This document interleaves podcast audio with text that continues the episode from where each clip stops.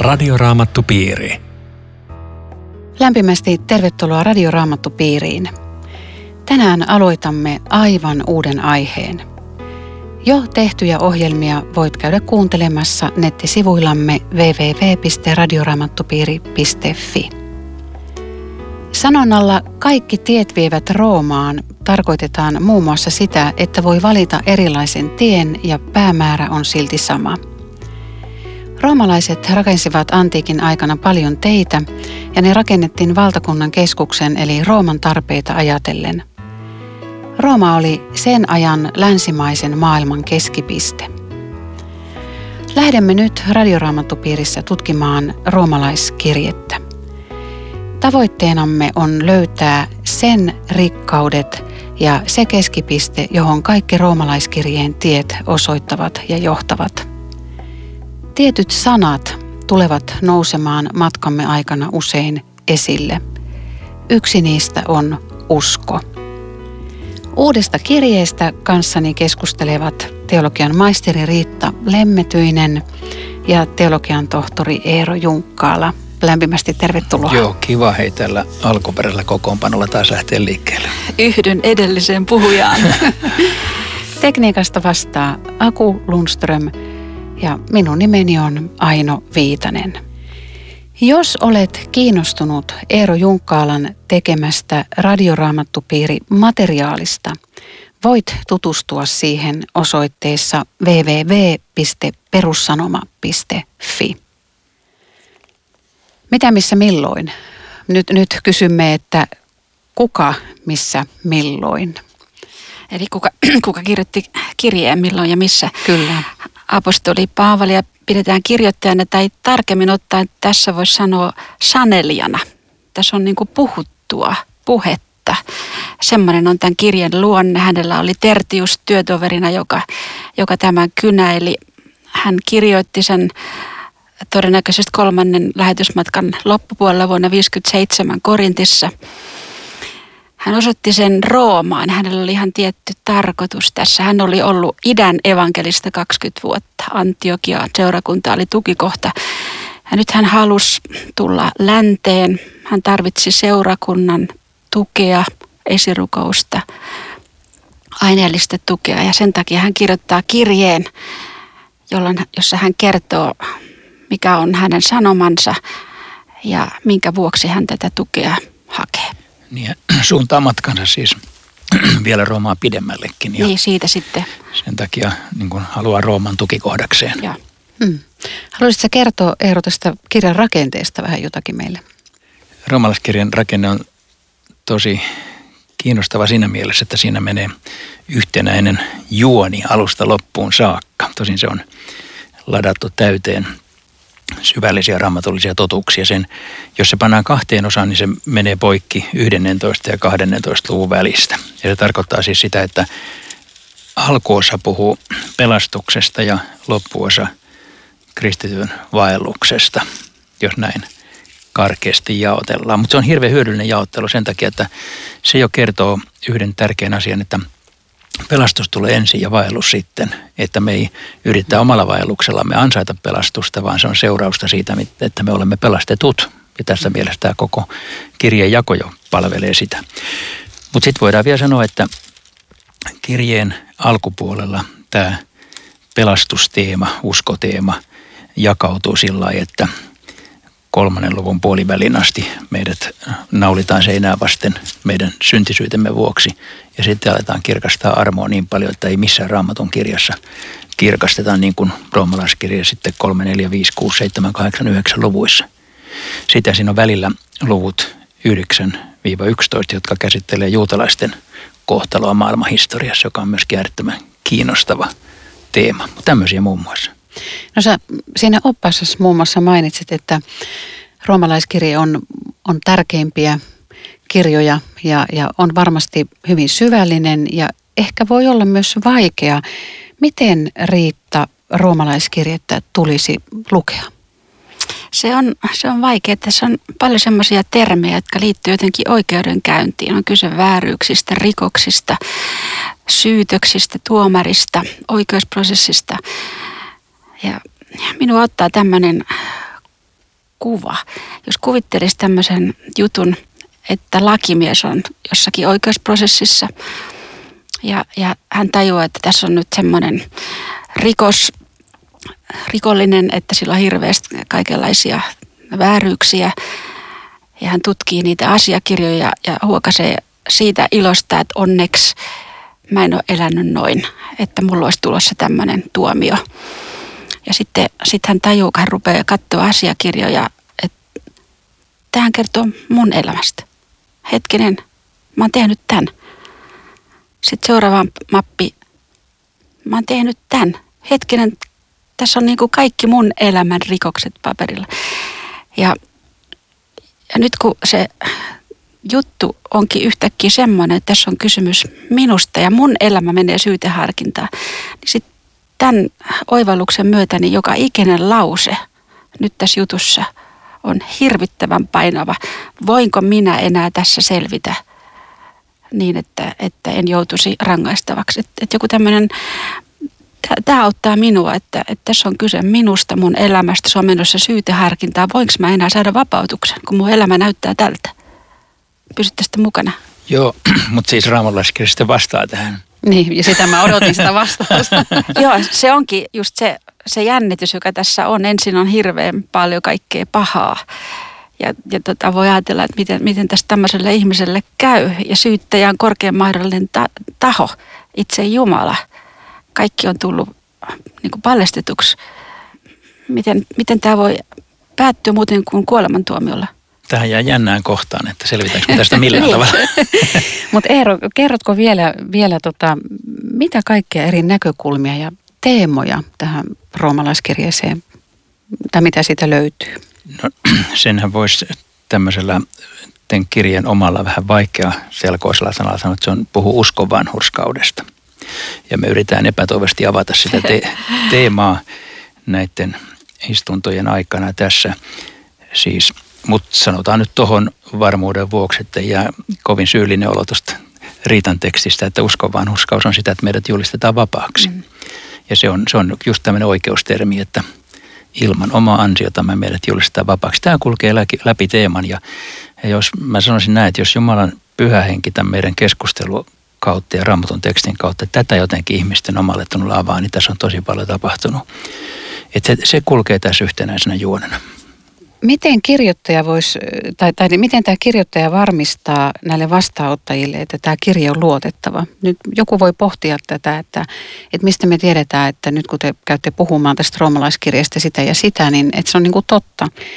Miten Paavali varmisti tätä luotettavuutta? Me ei voi muuta kuvitella kuin, että se löytyisi tuosta Paavali Kristuksen Jeesuksen palvelija kutsuttu apostoliksi Eli hän, hän kertoo, että ole omalla asialla kutsuja on itse Kristus Jeesus. Eli te ette ole nyt tekemisissä vain minun kanssani, kun te tätä tekstiä kuulette, vaan itse minun työnantajani kanssa. Ne alkujakeethan on ladattu hirmu täyteen tuota, tavalla vastausta tuohon sun kysymykseen, että esimerkiksi tämä ja kaksi julistamani evankeliumi, jonka Jumala on profeettojen suulla edeltäpäin luvannut pyhissä kirjoituksissa, että hän ei ole keksinyt tätä juttua, vaan se on ollut tuhansia vuosia Jumalan ilmoittamana tiedossa. Kaikki se, mitä hän sanoo romalaiskirjeessä, on oikeastaan jo sisällä vanhassa testamentissa, joka on aikamoinen väite muuten. Just tuohon, mitä, mitä sanot, niin kun monta kertaa näkee ja kuulee semmoisia juttuja, että me voidaan tämä usko muokata omalle ajalle sopivaksi. Että me julistetaan evankelmia, joka passaa meille, mutta, mutta ei sitä voi muokata uusiksi. Että se, se on hirveän syvällä juurtunut äh, vanhaan testamenttiin, Israelin kansan historiaan. Siis se on ja pysyy just siinä evankelmina, niin kuin se täällä sitten jää jakelta kerrotaan.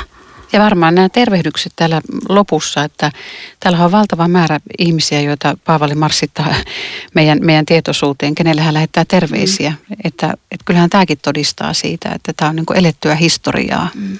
eikö vaan? Tota, ennen kuin jätetään tuo eka jae, niin mä, mä jotenkin ihan hätkähdin tervehtii Roomassa olevia Jumalalle rakkaita, hänen kutsumiansa pyhiä. Mikä, mikä kaunis viesti sinne ja, ja, ja viesti myöskin jokaiselle meille, että tällaisin silmin Jumala katselee omiaan. Se on tosi hyvä. Ja toi sana pyhähän voi hiukan ärsyttää, niin. jos itseään se ei tunne oikein pyhäksi, mutta ei tarvitse tunteakaan, mm. koska se pyhä on Jumalan silmissä pyhä, Kristuksen tähden pyhä omassa itsessämme syntinen. Sitten tuo evankeliumi sanoma hänen pojastaan, eli evankeliumin sisältö ei ole aate tai ideologia, vaan se on persoona. Mm. Joo, toi on, toi on hyvä. Tota, vielä haluaisin tämmöisen kysymyksen esittää, että mikä henkilökohtainen ongelma Paavalilla oikein oli tämän roomalaiskirjeen opetuksen taustana? Hänellä oli siellä joku. Mistä sä oot semmoisen keksinyt?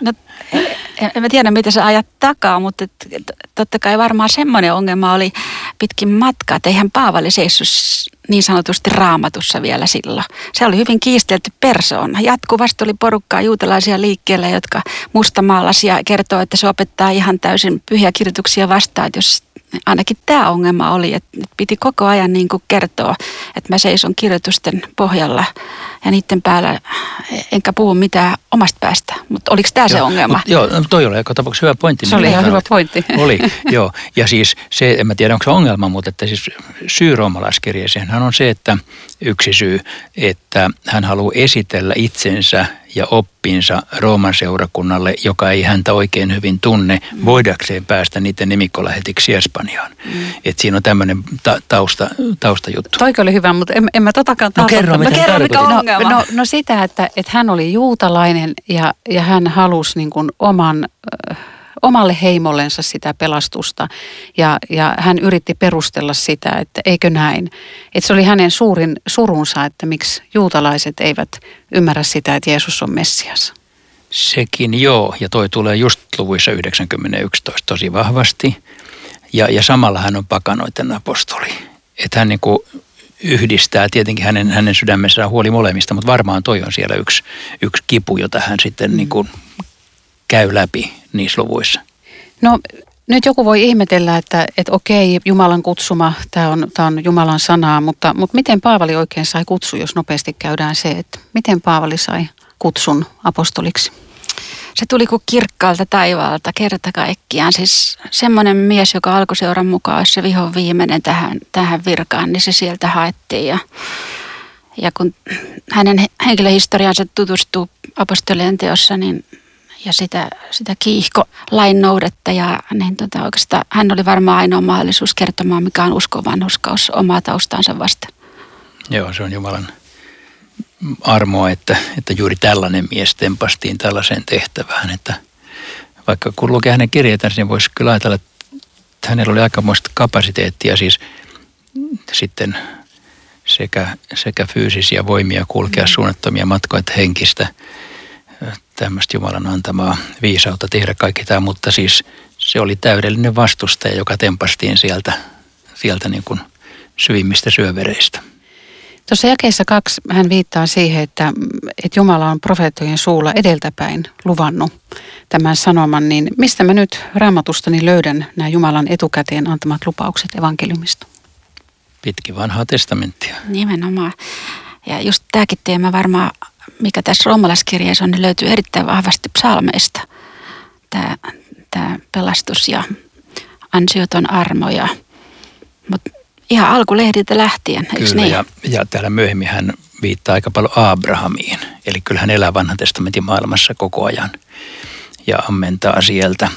Ja tämä, tämä kirja on varmaan kirjoittu sekä juutalaiskristityille että, että pakanuudesta kääntyneille. Että siellä pelataan vanhan testamentin materiaalilla, mutta sitten samalla ei välttämättä edellytetä sen tuntemista niille, jotka sitä tunne. Tämä on Radioraamattu Piiri. Ohjelman tarjoaa Suomen raamattuopisto. www.radioraamattupiiri.fi Jatkamme keskustelua roomalaiskirjeen ensimmäisestä luvusta. Keskustelemassa ovat Riitta Lemmetyinen ja Eero Junkkaala. Minun nimeni on Aino Viitanen. Miten nämä jakeet kolme ja neljä pitäisi ymmärtää? Jeesus on Daavidin poika, mutta kuitenkin hän on sitten Jumalan poika. Joo, näissä jakeissa sanotaan ihan tämmöinen niin kuin erittäin keskeinen kristillinen totuus, että Jeesus oli tosi ihminen ja tosi Jumala – samanaikaisesti täydesti molempia, joka on sellainen perustava kristillinen totuus. Tässä Jakeessa viisi puhutaan uskon kuuliaisuudesta. Tämä vaikuttaa vähän vaikealta tämä sana. Miten tämä pitäisi ymmärtää? Se on kirjoitettu yhteen ja se, se kertoo varmaan sen, mistä on kyse, että ne on niin sisään rakennettuja noin kaksi asiaa. Että evankeliumi synnyttää uskon, joka on kuuliaisuutta ja kuuliaisuutta, joka on uskoa. Niitä ei voi erottaa toisistaan. Ihminen, jos ihminen odottaa lakia, syntyy kuuliaisuus, mutta ei synny uskoa. Mutta evankeliumi synnyttää uskon kuuliaisuuden. Eli, eli armon, jolla ihminen lähtee Kristusta seuraamaan. Sitä ei edes mieti, että voiko mä nyt kuulia, niin se, se tulee siinä lahjas mukana. Tuleeko? Ja eikö no, sitä mieti enää? No siis ei, kyllä tuo oli hyvä selitys. Mä vaan rupesin miettimään sitä. Eikö se ole sama juttu, kun Paavali puhuu toisaalla uskosta ja rakkaudesta? Ne, nekin Joo. rakentuu, ne, ne kulkee niin kuin käsikädessä, ei ole toista ilman toista. Joo, tuo oli hyvä, hyvä selitys.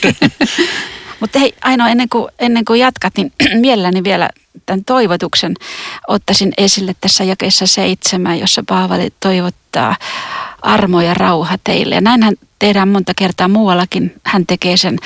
Ja, ja musta on niin kuin, puhuttelevaa ymmärtää, että nimenomaan tässä järjestyksessä ensin on armo, sitten on rauha, eikä toisinpäin. Muuten tulee ongelmia. Kyllä. Tuossa jakeessa kuusi Paavali sanoo kauniisti, että Jeesuksen kutsumia olette myös te. Voiko jokainen radion kuulija ajatella, että, että hänkin on kutsuttu, että hän on kutsun arvoinen ja millä perusteella hän on sitä? Niin tällä just raamattua pitää lukea, että kun Paavali sanoi että roomalaisille, että te olette Jeesuksen kutsumia, niin hän sanoi sen myös meille. Ilman muuta. Se tekeekin tästä niin mielenkiintoisen, koska on kyse aina minusta ja sinusta. Joo.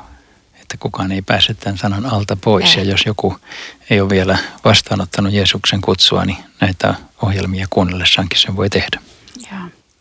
Miten nyt joku kuulija, joka ajattelee, että, että hän kyllä haluaisi vastata Jeesuksen kutsuun, mutta ei tiedä miten, niin miten hän voisi sen tehdä? Voi sanoa tätä kuunnellessansa Jeesukselle, että tahdon, tahdon lähteä sinua seuraamaan. Ja, ja kun, kun lukee näitä tekstejä ja kuuntelee näitä ohjelmia ja muuta Jumalan sanaa, niin, niin se sana synnyttää uskon, kun se avaat sydämessä Jeesukselle.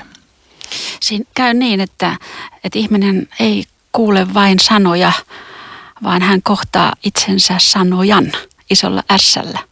Sille käy aina, kun raamattu lukee. No tämmöisen tiiviin ja majesteettisenkin alkutervehdyksen jälkeen Paavali aloittaa kiitoksilla. Hän, hän kiittää, että teidän uskostanne kerrotaan kaikkialla. Miten, miten noin mahtava lause, mitä se voisi pitää sisällään ja no kerrotaanko, vähän, hei, kerrotaanko meidän uskosta jossakin? Ehkä se vähän liioittelee tuossa mutta annetaan sille anteeksi. Mutta se kertoo myös semmoista lämpimästä suhteesta, joka Paavalilla oli ihmisiin ylipäätänsä. Se on aika kiva tässä, vaikka hän oli tämmöinen suuri saarnamies, niin hän oli merkittävä se, että, että hän on yhteydessä. Hän rukoilee niiden puolesta, hän kertoo. Sitten musta nämä jakeet 11, 12 on hyviä, että hän haluaisi antaa jonkin hengellisen lahjan ja sanoo, että se on sitä, että puoli ja toisin saisimme rohkaistua yhteistä uskostamme. Hän, hän tarvii rohkaisua, toiset tarvii, joku tullaan on niin kuin raamattupiiri. Mm. Tota jaetta 11 käytetään joskus vähän eri merkityksessä. Tarkoittaako tämä hengellisen lahjan antaminen siis tämmöistä yhteistä rakentumista vai voiko se olla kyse siitä, että tämä kuuluisa julistaja välittää jonkin armolahjan näille kuulijoille, eli hän, hän välittää siis armolahjoja? Siitä ei ole kyse, ei, ei todellakaan. Paavalihan nimenomaan alleviivaa tätä 11 ja 12 tätä keskinäistä jakamista. Mä annan teille jotakin, mitä Jumala on antanut mulle. Ja sitten mä tuun mielelläni teidän joukkoon kuulemaan, mitä Jumala teidän kautta antaa mulle. Eli hän ei ole iso kuru, joka sanelee, mitä, mitä muut uskoo ja täältä tulee sitten ne kaikki hengenlahjat, vaan, vaan hän on yksi tästä samasta joukosta. Tämä on hurjan olennaista siis kristittyjen kokoontumisessa, koska jo, jatkuvasti jo, jokainen tuo siihen jotakin – ja jokaisessa kristittyjen kokoontumissa me löydetään jotain uutta, jos me ollaan valmiita kuuntelemaan. Ja eikö sitten sanota näinkin, että pyhä henki jakaa lahjoja niin kuin hän hyväksi näkee. Eli Joo. siis pyhä henki on se jakaja eikä, eikä, eikä ihminen. Ja. Mutta jokainen tulee niiden lahjojensa kanssa siihen yhteiseen kokoontumiseen. Se, se yhtälö, mikä meillä on, että pappi puhuu ja seurakunta kuulee ja lähtee sitten kotiin. Tämä oli ihan vierasta, kun mm. lukee tätä roomalaiskirjettä. Aivan, aivan. muutetaan käytäntö. no, no, voidaan ainakin haastaa siihen. tässä, on, tässä on hirmu paljon asioita. Mitä Riitta tarkoittaa se, että, että Paavali sanoo olemassa velassa kreikkalaisille ja barbaareille tuossa jakeessa 14? No voisiko se olla sitä, että, että sen Damaskon jälkeen hän tajusi, että hän on saanut jotain käsittämättömän suurta, mutta että se kuuluu kaikille ja kaikki tarvitsee sitä. Ja mä osaan ohjata teitä nyt sille tielle, että saatte tämän saman suuren asian kuin minäkin. Ja mulle se kertoo myöskin sitä, että hän on velassa, hän haluaa antaa. Tätä on, tämmöinen on terve julistaja, hän tulee ja haluaa antaa jotakin, eikä semmoinen, joka sanoo, että mä käsken teitä nyt Jumalan nimissä kuuntelemaan minua ja vaadin teiltä kuuliaisuutta itselleni. Että tämmöinen, mä oon velassa, mä annan, eikä se, että mä tulen ja otan. Hmm. Nyt on seuraavat jakeet, 16 ja 17 on varmaan tämän ensimmäisen luvun keskeisiä jakeita, niin mä luen ne tähän. Minä en häpeä evankeliumia, sillä se on Jumalan voima ja se tuo pelastuksen kaikille, jotka sen uskovat. Ensin juutalaisille, sitten myös kreikkalaisille. Siinä Jumalan vanhurskaus ilmestyy uskosta uskoon. Onhan kirjoitettu, uskosta vanhurskas saa elää. Nyt täytyy ihan ekana kysyä, että oletteko te hävennyt evankeliumia? Tulee, rupeaa vaan miettiä kuin usein. Mutta äh, en tiedä, olisiko Paavalkin joskus hävennyt, mutta tässähän nyt sanoo, että tämä on niin kova juttu, että tätä kannata hävetä. Mm-hmm. Jotkut seurakuntanuoret teki joskus sellaisen, sellaisen painon sellaisessa luki, että seuraan Jeesusta enkä häpeä sitä. Se oli minusta loistava juttu. Aivan. No miten te ymmärrätte tässä tänne, että, että ensin juutalaisille, sitten myös kreikkalaisille? Minkä takia tämä järjestys? No se on ainakin pelastushistoriallinen järjestys, koska Jumalahan on säätänyt tämän jutun niin, että koko vanha testamentti on sitä ensin juutalaisille. Eli Jumala valitsi maailman kansoista yhden kansan, jolle tämä asia ilmoitettiin. Ja sitten se juutalaisille liittyy vielä siihen, että Jeesus oli juutalainen ja apostolit oli juutalaisia. Mutta niiden tehtävä oli välittää se koko maailmalle. Vai miten sä ajattelet? Ihan, ihan silleen. Ja, ja toinen ajatus, mikä mulla vielä tuohon tulee, on se, että, että nämä oli tuohon aikaan erittäin kaukana toisistaan. Juutalaiset, kreikkalaiset eivät pitäneet yhteyttä ja evankeliumi yhdisti ihan erilaisen kansan toiseen kansaan niin, että jäi vaan miettimään, että, että olisiko niin, että liian usein meidän seurakunnat on aivan liian homogeenisia, vaan meidän porukka ja, ja meidän tästä yhteiskuntaluokasta ja missä on ne erilaiset ihmiset meidän porukoista. Mitä tarkoittaa tämä uskosta, uskosta uskoon? Se, se on jotenkin hankala, vaikka se, on, se tuntuu hyvin tärkeältä. Mitä sä Riita siitä? No mä ajattelen näin, että siinä, siinä tota, Jumala vetää henkselit kaikenlaisen synergismin ylle, eli siihen, että ihminen ja Jumala yhteistyössä hoitaa tämän pelastuksen. Se ihminen pelastuu ottamalla uskossa pelastuksen vastaan ja sama usko hoitaa häntä matkalla ja se on viimeisenäkin, kun tästä lähtee. Joo, noinhan se onkin. Alussa uskoa, keskellä uskoa niin. ja lopussa uskoa, eikä muuta. Joo. Voiko maailmaa katselemalla löytää Jumalan? Niin, se tulee nyt sä tulet tuohon jokin jakeisiin 19 mm. 20. Mä sanon tässä välissä vaan, että toi, mikä sä luit äsken, nämä 16-17, niin nehän on koko roomalaiskirjan johdantojakeet. Mutta me ei puututa niihin enempää, jätetään niin jännitys ilmaan, että mitä ne tarkoittaa. Se tulee kyllä seuraavilla kerroilla. Mutta jakeessa 19 ja 20 hän on tämmöinen, voisi sanoa, yleisen ilmoituksen perusjakeet. Jumala – ilmoittaa itsestänsä myöskin luonnossa, kansojen vaiheessa, elämän kohtaloissa. Ja nekin, jotka ei koskaan kuullut kristinuskosta, tietää jotain Jumalasta. Ja se on sanottu tässä, että hänen näkymättömät ominaisuutensa ovat maailman luomisesta asti olleet nähtävissä ja havaittavissa. Mutta pelastukseen se ei johda. Ei. Siihen tarvitaan erityinen ilmoitus, eli Kristus Jeesus, evankeliumi. Tämä Paavalin syntilista on aika murskaava. Jos Joo. tätä katsoo, että Jumalan kuva mies ja nainen on täydellisen jumalaton. Mä, mä häkellyn oikeastaan yhdestä asiasta. Se on se, että kun Jumalan vihaa kuvataan, niin ei mainita mitään semmoista, mitä mä olen aina pitänyt ja mitä yleensä ihmiset pitää Jumalan vihana. Sairauksia, onnettomuuksia, ähm, erilaisia tsunami ja, ja tämä on nyt kuin Jumalan viha ja rangaistus. Vaan Paavali puhuu ihan erilaisista asioista, synneistä, himoista, intohimoista. Ihminen on vapaa ja saa elää ihan niin kuin haluaa. Kukaan ei puutu siihen. Tätä on Jumalan viha.